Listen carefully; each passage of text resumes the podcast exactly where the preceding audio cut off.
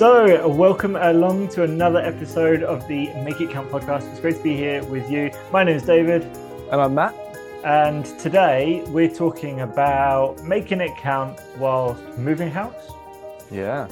Um, because partly because I've done that recently and it's sort of, you know, talk about the experience of, of yeah. moving house in the UK and um, what it looked like to try and make it count. You helped with it, Matt. What do you remember from from the moving day? I did. Uh, it was way less crazy than I thought it was going to be. Actually, um, we, you know, it wasn't even that early a start either. When did we get over to uh, your place to to get all the stuff packed I think You probably arrived about half eight, nine o'clock. Yeah, yeah. So it was a you know reasonably normal starting time of of work. So, you know, it wasn't like, oh, we have to get up really early. So we didn't have that sort of excitement. And it was fairly casual when we got there. It felt like we packed everything up really quickly within into the the truck or the horse box. Um, so just it felt like it went a lot smoother than uh, I thought it might have. Um, and it was fun to see as we got to your new house, as bits and bobs were added in, it definitely went from a shell to you know more of a, a dwelling. Uh, so yeah, that was kind of the overall. Yeah, and it felt like a commu- a family thing. So, you know, it was, it was, quite a few of us involved, and so it was, it was just enjoyable. Was, I enjoyed it a lot. Yeah, there, there, there were definitely lots of helping hands. We didn't hire um, anyone to help us move. Um, Unless you count uh, buying Domino's pizza for lunch as hiring. yeah, exactly. Yeah, does that count? I don't know. Um, but yeah, parents-in-law, uh, mother and father-in-law helped um, in huge ways, and maybe I'll get into that a little bit later. But uh, uh, uncle and uh, well, Charlotte's uncle and um, one of cousins helped, and obviously you were there helping, which was it was just a lot of fun. There was mm. something that I'd I'd read or I'd come across, and someone talked about how you know when they when they first moved to this place, they had a load of friends that helped them out, and it was very memorable. And it's how do we get this settee up this you know narrow stairs and all that sort of stuff. So when they moved the next time, um, it was something to do with his his wife's job at a university, I think and the university hired like movers for them. So, so right. they were very very nice, pleasant, totally unmemorable, no shared experience, no memories with any friends. And and so that was quite interesting. It was actually like, oh, it's an opportunity really to to make some memories with people we love and we know. So yeah. And I think maybe that is one of I mean, obviously there's a little bit of me, it's like frugal. If we don't have to, you know, pay for pay a you know a thousand pounds for a van and, and, people to help that would be great. But also yeah. there are some memories that, that formed from that. Like uh, the house we're in at the moment has two front doors and the outside door is narrower than normal. And i was even leading up to it i was confident everything would get through except for maybe the sofa. Mm. and i was like i the really sofa. I knew you were going to say the sofa. I really don't know how we're going to get the sofa in and um, so when we were packing up, I said we should put the sofa in first. So it's the last thing we have to deal with yeah. when we get, you know, everything else can be in and we just figure out that. And that is exactly what happened. Everything went in smoothly, more or less. And then um, then the the sofa just it, it was it wouldn't fit properly. Yeah. And we were thinking, oh, do we have to take it around the back? So we kind of there's this side alley up your up the side of the house, and kind of looking around and yeah, well, we could get it in the back door, but then we've got this like horrible 90 degree turn in a small hallway back into the kitchen and through two other doors to get it back into the, you know, the, the sitting room.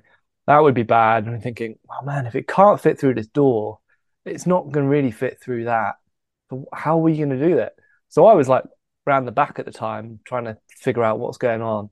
And then I come back round the front, and then your uh, your father-in-law and his brother, so um, you know, uncle-in-law, I suppose.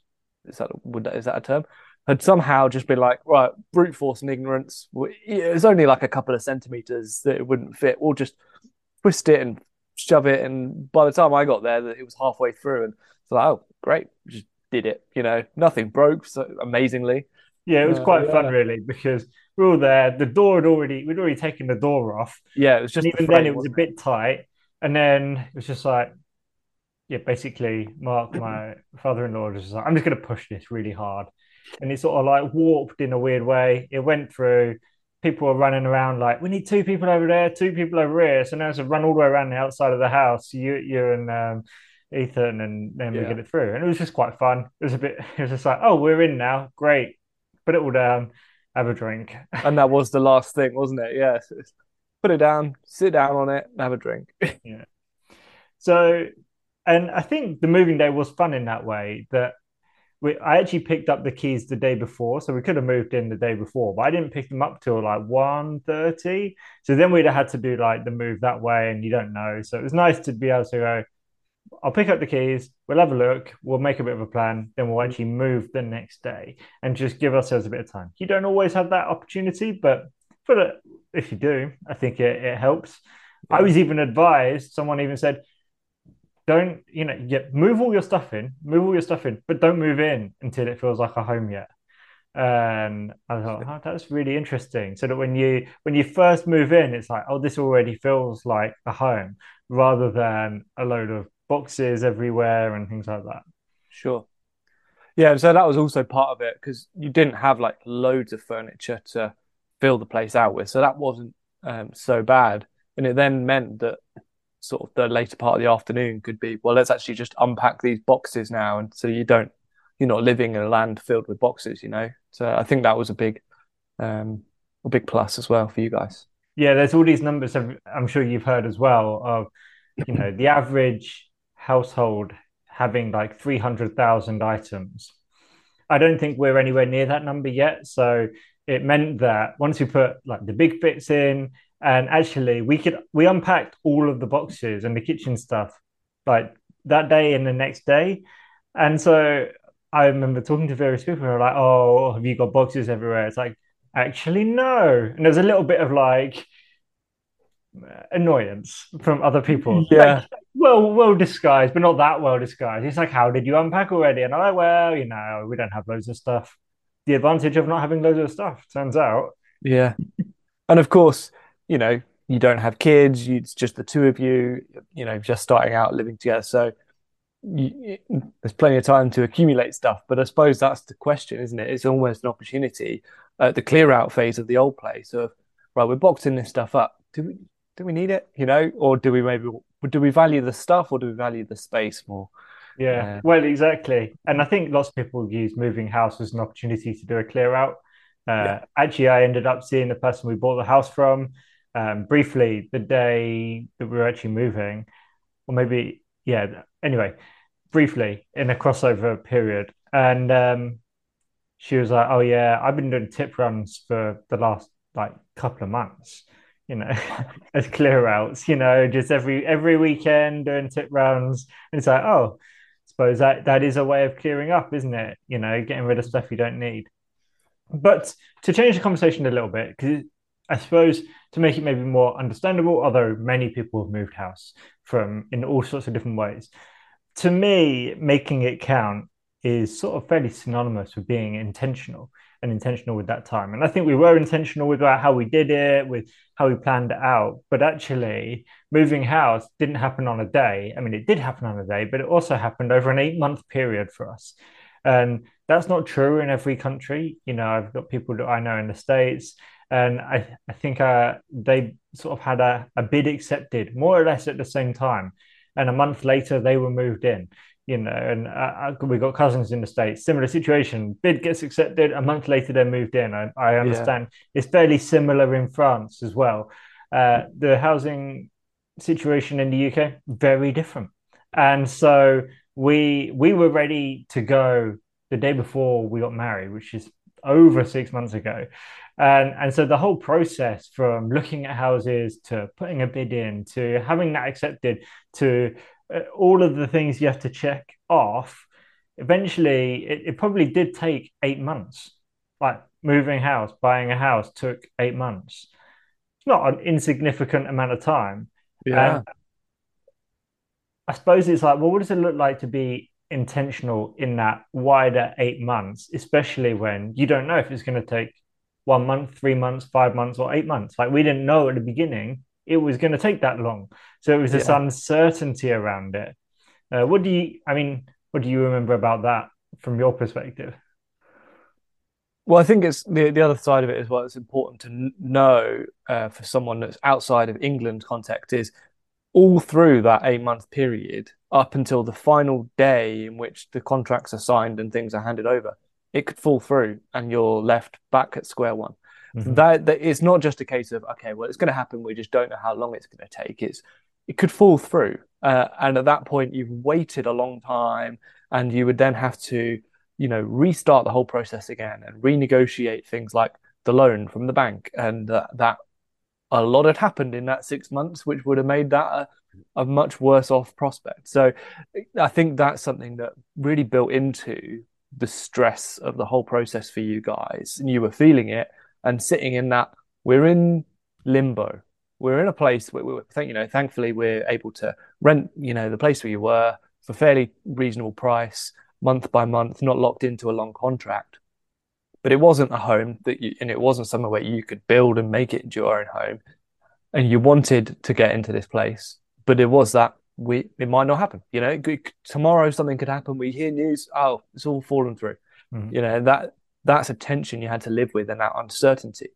Uh, and I think that was draining for both of you guys. And that probably meant that over that time, it was a, it was a strain for where you were at and you felt you couldn't put roots down where you were or you know there were things that you necessarily weren't necessarily able to in, invest in because there was this what's going on question mark and we might have to start again so i saw that from the outside as this there's a tension here and you've got to give these guys a bit of space to just you know not, yeah it'd be nice to see them more and do more th- fun things with them but they they've got stuff on their mind and, um, and allowing you guys that space to sit in that tension I hope I didn't just ignore you and be like, oh, they'll deal with it and it'll be fine. Just, you know. Yeah.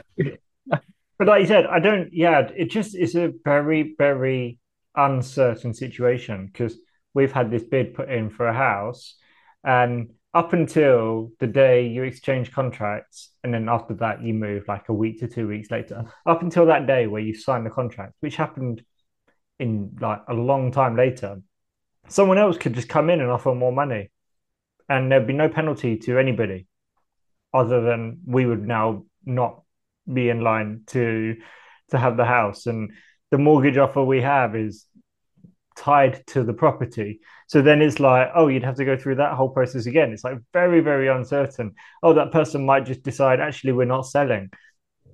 Done. Like you know it's just like that's crazy. You put all of this time in you pay lawyers you you talk to estate agents you do all this sort of stuff. And it, it's not and and there's other systems that are probably better and work better for people but it is like you said, it's a very uncertain thing. And the place we were staying in, we liked it, we really appreciated it, but it never really felt like um, a home for us. Mm-hmm. And so we didn't really invite people around because it's like, well, we don't know if we're going to even be here in a month. Um, and many months we were, but we didn't realize that, and you don't know that at the time. And so, yeah. you know, we didn't even properly unpack really. Uh, so, yeah, it was it was a complicated time. Many of us maybe whether it's moving house or otherwise, have experienced that tension of being somewhere but not knowing where the finish line is. Like you don't know, and and how what does it look like to be intentional with that time? And um, yeah, that that was maybe one of the more difficult times, probably to make it count for for me really in the last few months. I think yeah, you you told me we have a a friend who was also had moved house recently within the last year or something, and their reflections they gave you a few tips on like when's best to contact the solicitors and uh, the agents and stuff. But they were saying it seems weird that there's this entire industry in the UK or at least in England built on polite nagging. That's the only way you can get things done. Basically, kind of politely nagging again and again and again. Maybe there's a principle there, you know, from uh, the uh, was it the the widow and the unjust judge just gives justice because she keeps asking. But um, yeah. you know, it, it, does seem a bit peculiar that the system doesn't. And and so in that restriction, in that space, you have a whole thing built that is out of your control. There are so many things that. So how do you then live with intention and make it count and still be, you know, genuinely kind to everyone involved, but also like uh, we want to get this thing moving. You know, we, we're ready to go. What's holding up? You know, um, and so how to balance that line of courteousness and care and understanding other people's perspective whilst also going, yeah, can you understand our expect, uh, perspective as well and where we're at? Yeah, and obviously, really, the way it's designed is that you don't talk to the people that you are um, buying from or who the people they're buying from. You know, the whole chain of um, moving houses. You're not they they don't for whatever reason want you to talk to each other. So then it has to be like through the solicitor. So you talk to your solicitor, who talks to their solicitor, you talk to them, and then it all goes back. And it's like, well, that just takes a week every time you want anything done. Yeah, uh, it seems very inefficient. Um, and there's probably good reasons for it to stop uh, frowned upon behavior. Probably people would take advantage of otherwise, but uh, yeah, it's also a bit strange. Um, yeah, yeah. One of the other um, one of the other areas you know you spoke about, you highlighted when we were thinking about this conversation was moving house is more than just moving house. It's it, depending on how far you're moving, it potentially changes everything. Mm-hmm. You know, mm-hmm. but it could if you're just moving down the road, it doesn't change so much. But if you're moving one town to another or across the country or different countries, it could change absolutely everything. You know, certainly the community, your address, you know, if you're still in the same sort of region, it will change your commute to work, you know, all these sort of things. And I was like, oh, I hadn't really, obviously, you know about that, but I hadn't necessarily passed out like, oh, yeah, all these individual things would change. Uh, yeah. Yeah, because everyone knows that when you move house, you have to tell everyone you've changed your address. You tell your bank, the the driver's license, all these people, you know, where you get your Amazon packages delivered to. Yeah. Um, you know, you, you change your address, there's legal requirements for that, all sorts of stuff. But for your life, that means, well, when I go to work, I now go a different way, you know, and maybe I have to go further or less far. You know, when I go to the shops, I go to maybe different shops. I'm part of a different community. I'm, mm. I'm living in a different neighborhood. Like every, almost like every part of your life shifts. Yeah. Where, where you wake up, where who you talk to, where your friendships are, you know. Um, and and so it was very strange because we moved house, and then the next day, um, Charlotte had to go to work, and I had to go to work, and I just had this moment where I was like, oh, like for me, everything in my life has shifted. My like perspective, where I'm coming from, has changed but mm. for everybody else, I'm still just David who's rocking up from somewhere else. You know, yeah, like yeah. Them, the world has not shifted at all. Like it's still just David rocking up. But for me, it was like, oh, like I'm ha- I'm undergoing this massive change the of, of the way I'm viewing the world and how I'm experiencing it.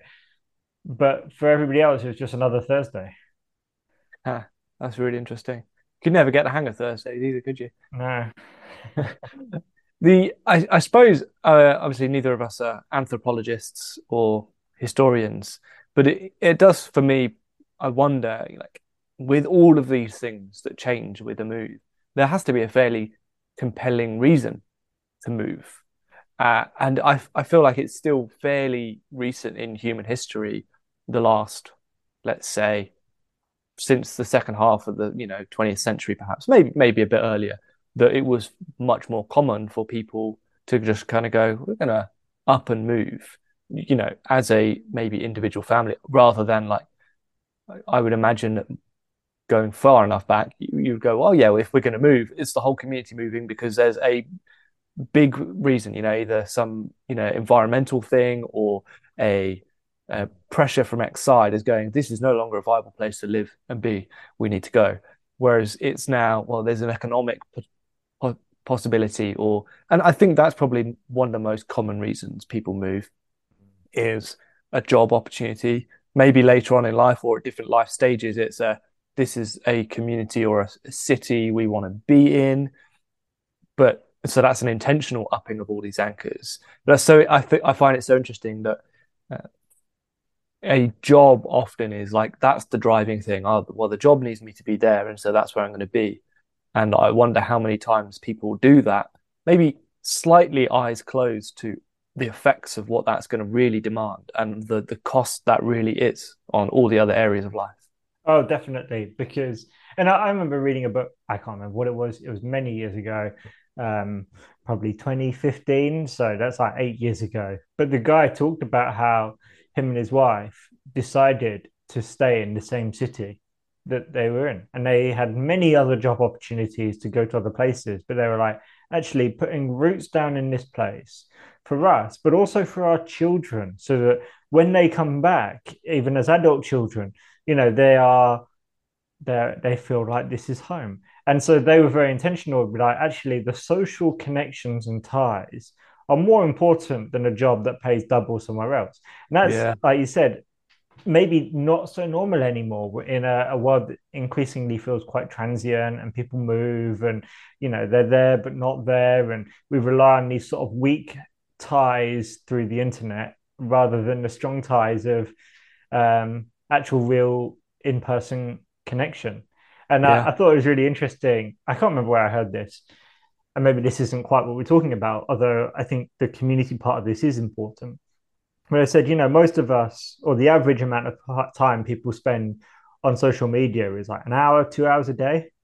And they're like, but afterwards, do you really feel like you're better connected to any of the people sure talk to.